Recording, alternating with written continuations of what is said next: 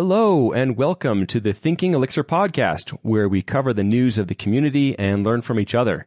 My name is Mark Ericksen. I'm Cade Ward. And I'm David Bernheisel. Let's jump into the news. Dashbit shuts down BytePack.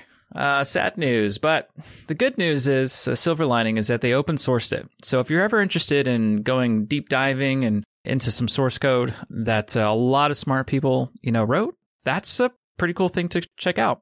And we have a lot to thank for for Dashbit and BytePack, BytePack specifically, because there was a lot of stuff that came out of BytePack. For example, Phoenix Gen Auth was extracted out of it.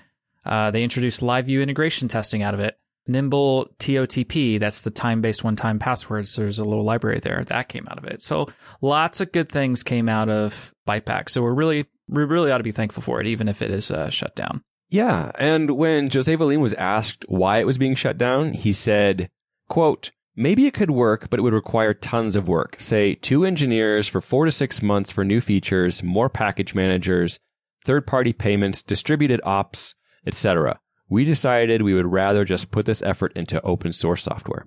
So I thought that was really interesting. Just he's being very transparent, which I really appreciate as well. Yeah, it's not every day that you get to see a code base by the author of the language itself, right? So I've been spending a lot of time diving into it. It's really interesting to see how straightforward it is. It looks like they use generators for most of the stuff. Um, you know, contexts, are pretty straightforward, but still there's a lot of interesting stuff in there. So if you're looking for a good example of kind of how to organize your app, I would definitely give this code base a look. I noticed they used umbrellas. So if you're curious to how they used umbrellas, go look go look at it. And since this uh since they're focusing on open source software, which generally has no income, if you're interested in providing um you know the the Elixir and Erlang ecosystem some funding for all of this open source software that they are producing, uh, high quality stuff on top of that. They're not taking donations directly, but they do recommend the Erlang Ecosystem Foundation, or you can check out an, another feature that they introduced, mixhex.sponsor for those individual packages. Go look for some open source packages to, to sponsor. Um, it's a lot of work. And in a little bit of Nerves Roundup news, sometimes there can be a question around how to set up a development environment working with nerves where you're trying to separate your host operating system from the operating system that's going to be running on the IoT device. So there's a really helpful post and resources about setting up a nerves environment using Docker and VS Code. So there's a link to that in the show notes. And for those interested in playing around with nerves and the embedded space in general, Frank Hunleth updated his Elixir Circuits Quick Start project. So the Quick Start project aims to create a firmware that lets you try out Elixir circuits on real hardware without needing to create a Nerves project. So it just lets you get an environment going where you can kind of start playing with it and getting excited about it. Also, just wanted to give a shout out to Aaron Renner, who was recently added as a new core developer on the Phoenix project. He's responsible for creating the Phoenix Gen Auth package that was recently extracted from the BytePack codebase itself. So, congratulations to him, and thank you, Aaron, for all your work. Uh, speaking of Phoenix, Phoenix View is being extracted from Phoenix itself. Um, Phoenix View and Phoenix templates um, is included with that. Uh, this is uh, this is interesting. This is important to me at least uh, because this will help with some dependencies in projects like like Bamboo or mailers or anything that needs to render HTML but doesn't need to care about the west the rest of the web framework, basically, right? So they use Phoenix as like an engine to create a view. Uh, and so now they don't have to require Phoenix itself. They can just require Phoenix HTML uh, or Phoenix View now in this case. Uh, so cool move. I'm glad to see that happening. And finally, Ecto enum support is being added to the Phoenix generators. So Mike Binns, who we talked with in episode 11 about what he was doing with Ecto enum, Mike was extending some of the Phoenix generators to have support for describing an Ecto enum. So that might be something worth checking out too. Check out the show notes for links to all of these things to follow up with. And that's it for the news. Today, I'm really excited to have our special guest on. And this is Jonathan. Jonathan Allen is an instructor at a college, and we're really happy to have him here. I ran into Jonathan some time ago back through our meetup, and he came with some students, and we got to talking, and, and that's kind of how we met. I really wanted him to come on so we could talk about Elixir in the education space. So, Jonathan, welcome to the show. Thank you very much. Happy to be here. So, Jonathan, before we get into all the really cool stuff about just teaching Elixir in an education space, maybe you can tell us a little bit about yourself, where you live, uh, what kind of work you're doing. I live in the middle of the state of Utah, kind of in the middle of nowhere. I teach at Snow College, which is in Ephraim, Utah, two, two and a half hours south of Salt Lake City. It's a very rural area. A lot of you probably went to high schools that were bigger than our than our college, but we recently got a uh, the the state legislature approved us to to have a four year software engineering degree. So generally, Snow College is a two year junior college, but uh, we do have a couple of four year programs. One of which is our software engineering degree. So I started teaching there oh, about three years ago, and uh, I, I teach several of the classes in that in that degree program. Nice. Now, as I understand it, you came from having a more like a working experience with software development. Is that right? Yeah, the previous 17 or 18 years, I had been working my way at a small life insurance company down in Arizona. Uh, started out as a junior developer there and kind of worked my way up through and got to wear a lot of different hats working at a small company. What I like about that is I know some of my favorite instructors when I was in like computer science programs were people who had practical working experience. It was not just the academic, you know, here's an idea. It's like, well, this is this is what's actually important. This is how it actually works in a business environment. So I think that's great. So one of the questions I had is how did you first get drawn to Elixir as a language? I finished my master's degree back in, I don't know, 2010 or so. And shortly after that, joined a software engineering reading group because I wanted to continue furthering my education and, and deepening my skills. And as one of the books that we went through in that group was the seven languages in seven weeks. And anyway, in, in the discussions of that group, we learned about the awesomeness of Erlang and I was really impressed by it. So fast forward a couple years later, right, and I, I come across Elixir that is far more, at least to me, approachable and looks really fun, but it still has all the incredible superpowers of Erlang. Uh, one of the favorite activities that we have or that we had, you know, pre-COVID at the in our program was taking a group of interested students coming from a rural college, right, would would drive up to the big city and attend different user groups and uh, and meetups up there. Uh, and when we saw that there was a an Elixir meetup, we attended, and uh, that's where I met Mark. And so over the next couple of months, this idea of of taking Elixir and using that as the basis for my distributed systems class kind of grew and got more appealing and more exciting. Jonathan, one of the things that I remember when we were first talking about your interest in doing this distributed class was the need to have approval within the college, uh, a governing body, to say that it's okay to have this language in this class. And it was a kind of a new thing for me to see that from the outside because I've never seen that from the you know the inside workings of a college. So can you give us a little bit of a background to how new classes like that how they go about being even offered? There's kind of a few different levels of oversight to try and help us have a, a consistent and high value program.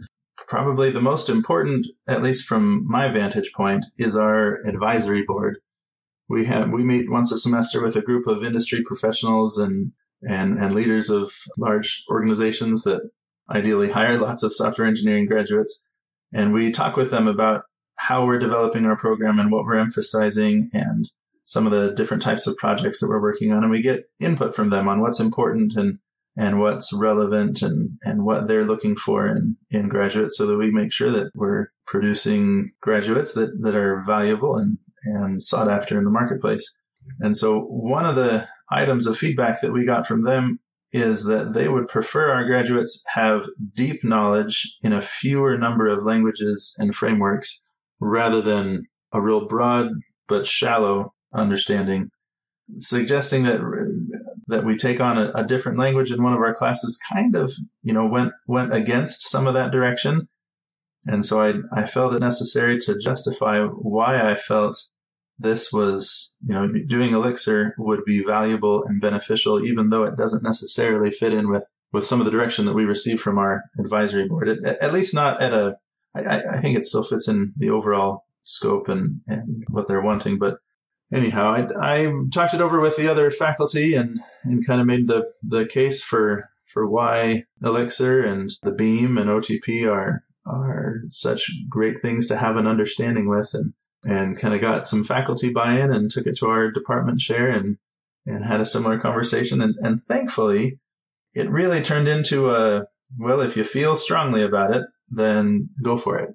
I think most of the homework I did was to really make sure I was selling myself that, that this was valuable enough to kind of steal a class from the program, right? Because there, there's only so many classes that, that the students get to take when they go through this program and to take a full semester of one of those classes and, and work on a different language. It's not something you do lightly. I remember having a conversation similar to this with one of my I didn't do computer science. I did information systems, but I still had to take a few programming classes. And so I was in a .NET class. And I remember having a conversation with that professor about we weren't doing MVC. MVC at the time was the new thing and everyone was doing it. We were doing forms. So I remember having a conversation with him. Like, why aren't we doing model view controller and learning that? Like, that's what the industry's moving to right now. And he's like, it's just, it's too hard. I don't want to have to, it's going to take too long for the students to catch on to it. And I just remember being like a little disappointed that we weren't taking advantage of like what the industry was moving towards and like getting on that. And instead we were like behind and now you'd have to go to go to, into the industry and learn it there rather than like be prepared and already know what most people are using. I think that's the challenge, right? Any kind of education like that is like like a trade school is more like this is how you do this thing with this model of a furnace, right? You know, it's, it's very much more specific. And then I think university tends to try to be a little bit more understanding the concepts and things like that. So I can I can understand the difficulty of that balance. So Jonathan, what do you think about any of that? There definitely are trade-offs. I, for better or for worse, I think I um I definitely gravitate towards the new and the shiny right? And and so if there's something new, I'm I'm inclined to teach it. Uh, that can have the unfortunate side effect of not having enough time to really mature a set of, of lessons and activities and right because because there's if you teach the same thing for 10 years you can get really really good at teaching that uh, so you, certainly you can go too far in either direction and and i agree with you mark that is a difficult balance to achieve i think some of the gap um, between that the you know teaching con- concepts versus teaching uh, like practical specific technical things i think a lot of commercial boot camps code boot camps have seen that gap and tried to fill it sometimes badly sometimes really well. How do you think you know colleges universities and now this this new i, I guess I'll, I'll call them trade schools because i guess that's what it is but what do you think of these trade schools? You know, these boot camps. You you think that's a a thing that's here to stay? Something that needs you know help? Do it. You know, what do you what do you think about them? Oh, I think the pie is plenty big for everyone. Um, I, I think different people learn best in different ways, and different people have different levels of availability. Right? Not not everyone can do a four year college program. I think uh, at, at the same time, not every college program is necessarily worth the four years, right? In in some instances, maybe you're better off going a, a different route. Uh, hopefully, what what we're trying to do is get that balance where you still get the the well-rounded, you know, general education, the full bachelor's degree, broad experience, yet still having applicable and and market valuable, challenging, exciting opportunities to learn languages and work on projects that, that maybe you wouldn't get in a, a boot camp or some other college's program.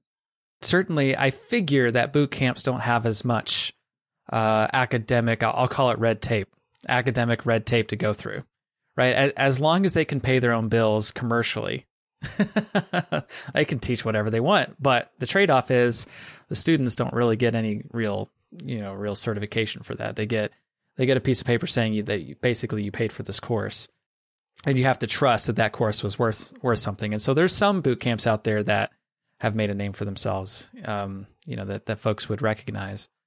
Uh, I myself went through one of them, and I got lucky. In inside that boot camp, there were really terrible teachers, but there were also really great teachers, and I got lucky with one of those great ones. But some of my cohorts, they got the bad end of the stick. it was a, it was a real big gamble for you know fifteen thousand dollars or something like that. But yeah, it was also like a sixteen week uh, intensive, like you know ten hour a day kind of days. Worth it for me you know, your mileage may vary. So you had to work to get permission to offer the class. And I know that a lot of universities have typically mm, stuck with the tried and true languages like like in Cade's experience, you know, with .NET, Java is another big one out there. What was that conversation like when you were talking to your college folks to say, "Hey, I want I want to teach a course on distributed programming in a language that's about, you know, 6 years old, you know, not not very old at all." And uh, what was that conversation like?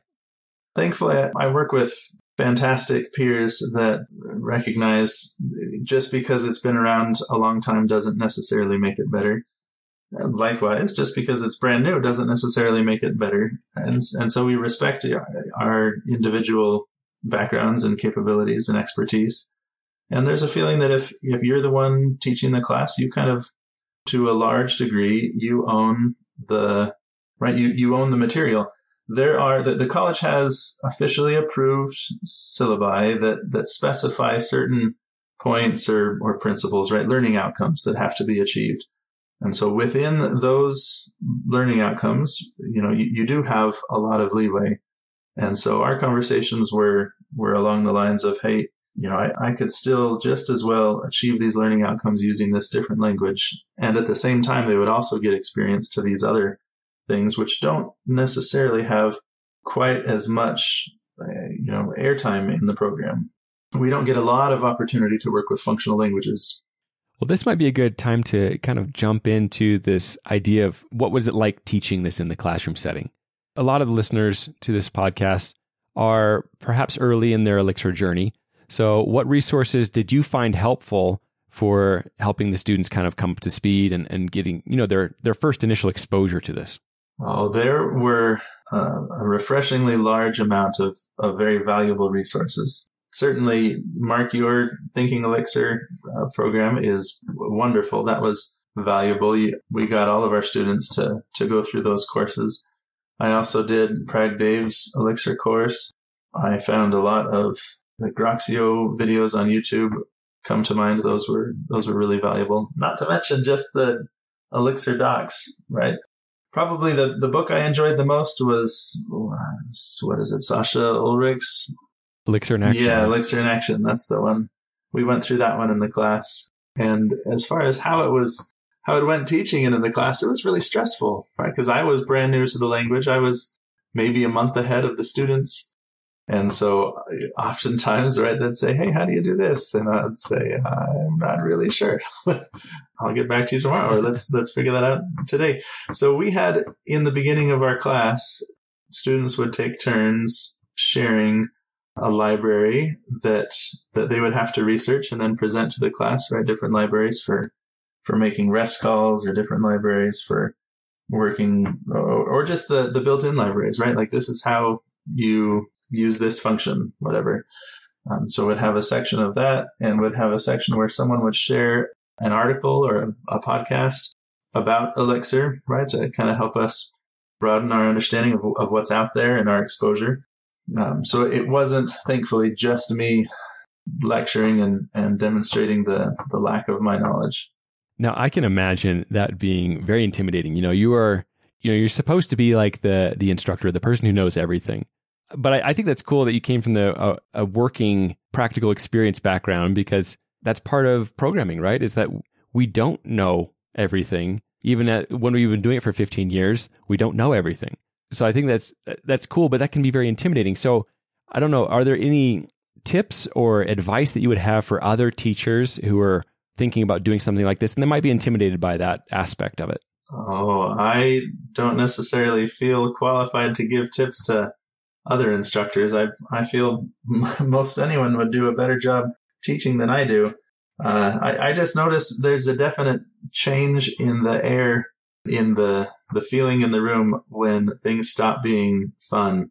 you can tell when uh, when it starts getting boring. Try to avoid that. That's all I'd say. So, how was this for the students? Did you get a sense where they're they're struggling at any particular points? Maybe it's the concepts of functional, or kind of where were they struggling, and what was it like for them? Well, we we all struggled a lot, right? It it is different from everything else that they've had in the program so far. You know, was your traditional computer science, right? We they started with C on their introductory levels, and some of the we had begun a process of moving things over to to C sharp. Um, just this semester, we started teaching C sharp for our introductory levels, and and we'll be using that throughout the course. So their background was was C and then they had had a Java class and a C sharp class, and so coming to functional programming was was difficult for them. Right? It's it it involves a, a change in how you think about solving problems we tried to maintain a balance of pushing hard enough and fast enough that that it never felt slow, right? That, that you always felt like you had to work hard to keep up, but not go so far that you felt like you were drowning and there was no hope and right all the fun gets sucked away. But it, it definitely was a, a challenge. Was there anything in particular that they seemed to really enjoy about Elixir as a language? It's really fun to see how a couple of lines in Elixir can do something that would have taken a whole bunch of code in another language, right? That's just super fun. When, when you come up with a solution to a problem that just is beautiful, right? It's simple and it's elegant and it's easy to follow and it's totally testable. There's a very real sense of satisfaction that comes with that. So having gone through that process, you know, feeling you needed to justify offering the course, do you feel it was successful by the end of it? I, do. You know, it, has been fun since then. It, it was last uh, spring that that I taught that, and there have been many occasions this fall semester where the class of students that went through that, there are seniors now, where either in reading other materials and in the you know following classes that I have with them, or just in in other conversations where functional programming comes up, right? Where Erlang comes up, where the actor model comes up, and they have experience that lets them identify with those topics, right? When, when they come across a, a paragraph in a book that talks about that, they know, yeah, I, I, know exactly what he's talking about. I have experience there. I've done that. And, and I get why that's valuable, right? In this context of whatever it is we're discussing, I, I understand why that's applicable and, and how that's beneficial. So I, I think it was, it was good for them. I know that some of the slog of getting a language and its ecosystem up and running on P- on students is, you know, anyone's computer really could be a real barrier to learning. I'm curious, did you did you happen to find that Elixir was easier to set up on on student computers versus other languages in the past that you've used? Well, the only other language that I've taught is uh, is C sharp, you know, with, with .NET Core, you just install the .NET Core SDK and VS Code and you're good, right? Uh, or if you, as soon as you can get Visual Studio on the box, then you're good, right? There's not a lot to do with, with .NET. And I felt uh, Elixir was, was equally approachable, right? It was, it was just as easy to set up. You, you get, uh, Elixir installed and you get uh, VS Code with Elixir LS extension and you're off to the races, right? There's, there's not a lot of other stuff that you need. And and what about the ecosystem around it too? Like testing or linting. Do you guys even talk about linting? Did you find any differences there? I assume that testing is probably a big part of the course. Testing is a big part of the course. I have a particular uh, affinity towards um, BDD and and you know Gherkin based tests using SpecFlow on .NET, and so I was excited that uh, without too much trouble, I could have BDD style acceptance tests on my Elixir code that that took a little bit of of working. The, the Elixir LS extension did enough linting for for us that that seemed helpful enough. Maybe I was missing out on on some other tools. Uh, the only one I can really think of is Credo, or in mix mix format, which is which is built in. Well, Jonathan, in business, typically I've been an early adopter of languages. I was pretty early adopting Ruby on Rails, coming from a C sharp background and I've been pretty early adopting Elixir. It's just kind of like my nature, and I'm usually self motivated to learn these things, and I, I go deep on them. So I'm not jumping around to like, oh, here's Go, here's here's Rust. I'm not jumping around a lot. So I, I usually pick something and go deep, but I, I'm fairly early at it. So, frankly, when I think of recruiting, I have not ever really thought about uh, going to, you know, job fairs or colleges like that.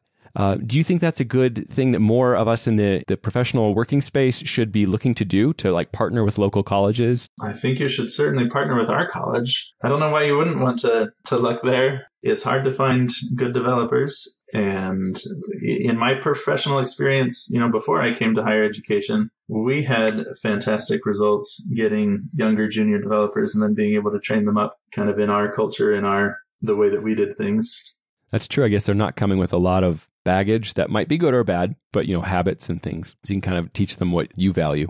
Exactly. So earlier in the show, you talked about the advisory committee or group where they're working with business partners who are they're they're in the working space and they're saying, "Hey, this is what we're looking for. This is what we're needing." Is that something we should be doing as businesses, trying to get involved more? Just like for a little bit of background, uh, I went to university. One of the local businesses was a large credit card processing and they had a lot of COBOL. And so we had a COBOL program at the university because they valued that and they were a big employer too. You know, so I think that makes sense, you know, for them to have an interest in helping people come in with some exposure to their languages. But, you know, it's not something I've really considered and thought about. And I'm wondering if we should be thinking about that, like partnering with, you know, how do we get into an advisory committee or something like that to say, hey, we are a large employer and these are the technologies we're using. We would like the curriculum to reflect this in some way. Well, of course, it's a good idea. You, you hear all the time about businesses complaining about uh, universities turning out unqualified graduates, right? And and there's always conversation about what a poor job our colleges and universities are doing of giving us applicable, you know, relevant training and preparation for the marketplace, right? So you can keep griping about it, or you can try to to change that. So Um, to whatever extent organizations can involve themselves in in an advisory role would be awesome. As far as getting your foot in the door and getting them to listen to you, right? That your, your mileage may vary. I really don't have any experience to speak to how, how to get into other schools, but contacting instructors and finding department chairs would probably be the best first step and see if they already have an advisory board in place, right? If they don't, maybe you talk to the dean or the provost and put a bug in their ear it's it's certainly been very valuable and informative for us in our program. I, I can't speak to, to other schools and other programs. Well, that's really good to hear. I was just thinking about this recently when we were preparing for this conversation. I was reminded of a friend who's he's like a CTO of a company, sold that, and has another company, and uh, he has two daughters going into the computer science program at the local university. It's been my perspective that a lot of what is being taught lags what is being used in industry by one to two decades. And I know not all universities are that way. Like just in preparing for this, I was looking up different universities and some much more leading, you know, very expensive, prominent universities have very current stuff. But a lot of them, uh, just has been my experience, they they don't. They tend to lag. And like his daughters, they're going in and their first exposure to programming is using C++. And I think you mentioned that that was one of their intro classes that, that you guys have at your school too. Personally, I don't know anyone who's using C professionally because maybe it teaches some good things, but like it requires explicit memory management. It requires explicit use of pointers and understanding what those are. And as a first introduction to computer science, it seems like a really painful way to, to send people, you know, even just starting with JavaScript or uh, something more approachable would be an easier kind of on ramp. I don't know. What are your thoughts about that? Like I mentioned earlier, just this semester, we started teaching C sharp in our introductory programming classes for those very reasons, right? That an argument can be made that from the computer science standpoint, right, it's valuable and it's important to have a lower level understanding of what's going on. Fair point. I don't challenge that. However, in addition to that, we, like you mentioned, there's some question about the applicability and the, the value of that language experience. And if there are other ways that you can get enough understanding of the lower levels without having to pay that price and, and chew through that overhead of the, right, the, the explicit memory management and the pointers and the other difficult things about C and C++. So, so we've made the move to teach uh, C sharp as, as far as a typed language versus an untyped language as an introduction. There's a camp where Are we going to introduce the guardrails and the, the strictness of types later? Right? Is, is it better to start them off kind of in a, in a loose, dynamic duck typing language and then teach them about types? Or is it better to help them, you know, get, get types in their head from the get go? And when they've got a sound understanding, then we can expose them to a more dynamic world after the fact, right? I'm not sure either approach is necessarily right or wrong. We, we've chosen to start with C sharp, but I, I don't want to disparage other courses or programs where they start with something dynamically typed. That's interesting. That's a good point. Appreciate that perspective. And I, I think it also, along with like what Jonathan said, like from a computer science standpoint, like I think it is valuable to know the nitty gritty of how things work. And I think also to what you said, Mark, like there, I think there's plenty of people that work in C or C++, but I don't know anyone like in the web space building like web servers that are using C or C++. If like that's your end goal of what you're trying to get at, maybe that's not super valuable. But like from a computer science standpoint, I think it is valuable to know how computers actually work. So you kind of know what you're getting into rather than just having this really high level under so we may use high level languages but like we understand why so you can you can appreciate what the language is doing for you. Yeah. I i don't know if i would want to hire someone that all they had ever learned was javascript because like they might not know why double equals or triple equals is are different and like why you can add what why it's weird when you add the string 2 to the number 2 and why it turns out the way it does why that equals 22 instead of 4 and like you know you got to understand what's going on here even though you don't have types well jonathan i would love any perspective or thoughts you have for us in the professional space of what we can do or ways we can be more involved with the education in that's happening in the, the schools and colleges around us the opportunity for students to work on real projects, right? Ongoing concerns, I think is, is really valuable and, and commonly lacking in most programs, or at least in, it, it has been in the ones that I've been involved with in the past. For example, we're working with a nonprofit organization that helps um, families of children with special needs. And we're building a new system for them to help manage their, their events, their activities, their fundraisers, and so it's something that the students get to be involved in an open source project that they can point to in their resumes and portfolios.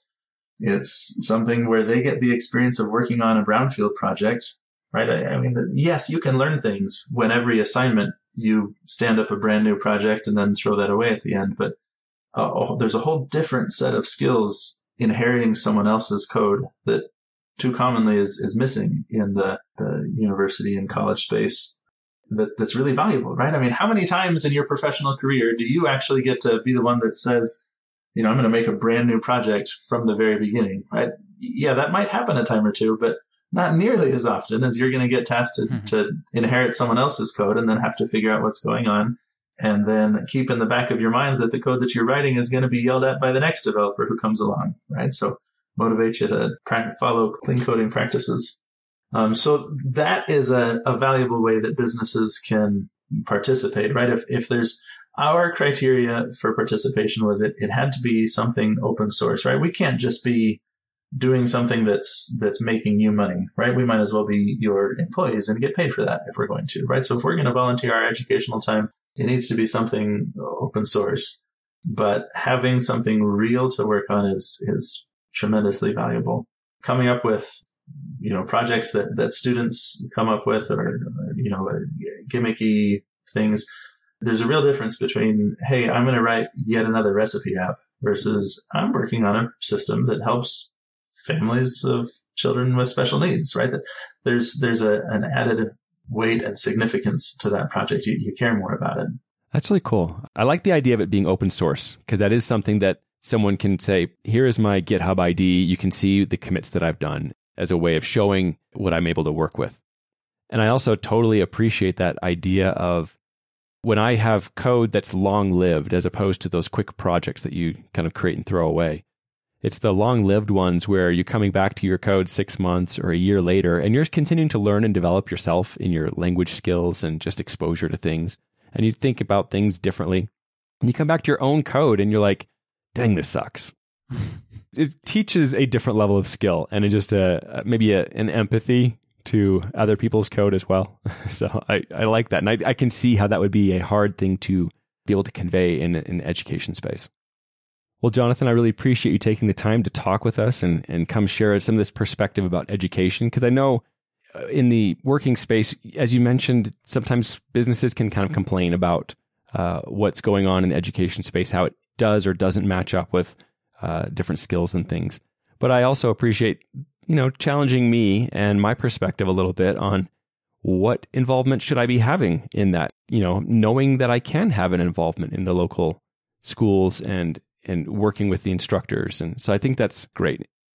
Uh, so if people want to follow you online or get in touch with you about anything that we discussed here, what's the best way for them to do that? Oh, I'm I'm not uh, particularly fancy. I'm not on Twitter or anything, but you can always email me, jallen at snow.edu. All right, and we'll have a link to that in the show notes. Well, that's all the time we have for today. Thank you for listening. We hope you'll join us next time on Thinking Elixir.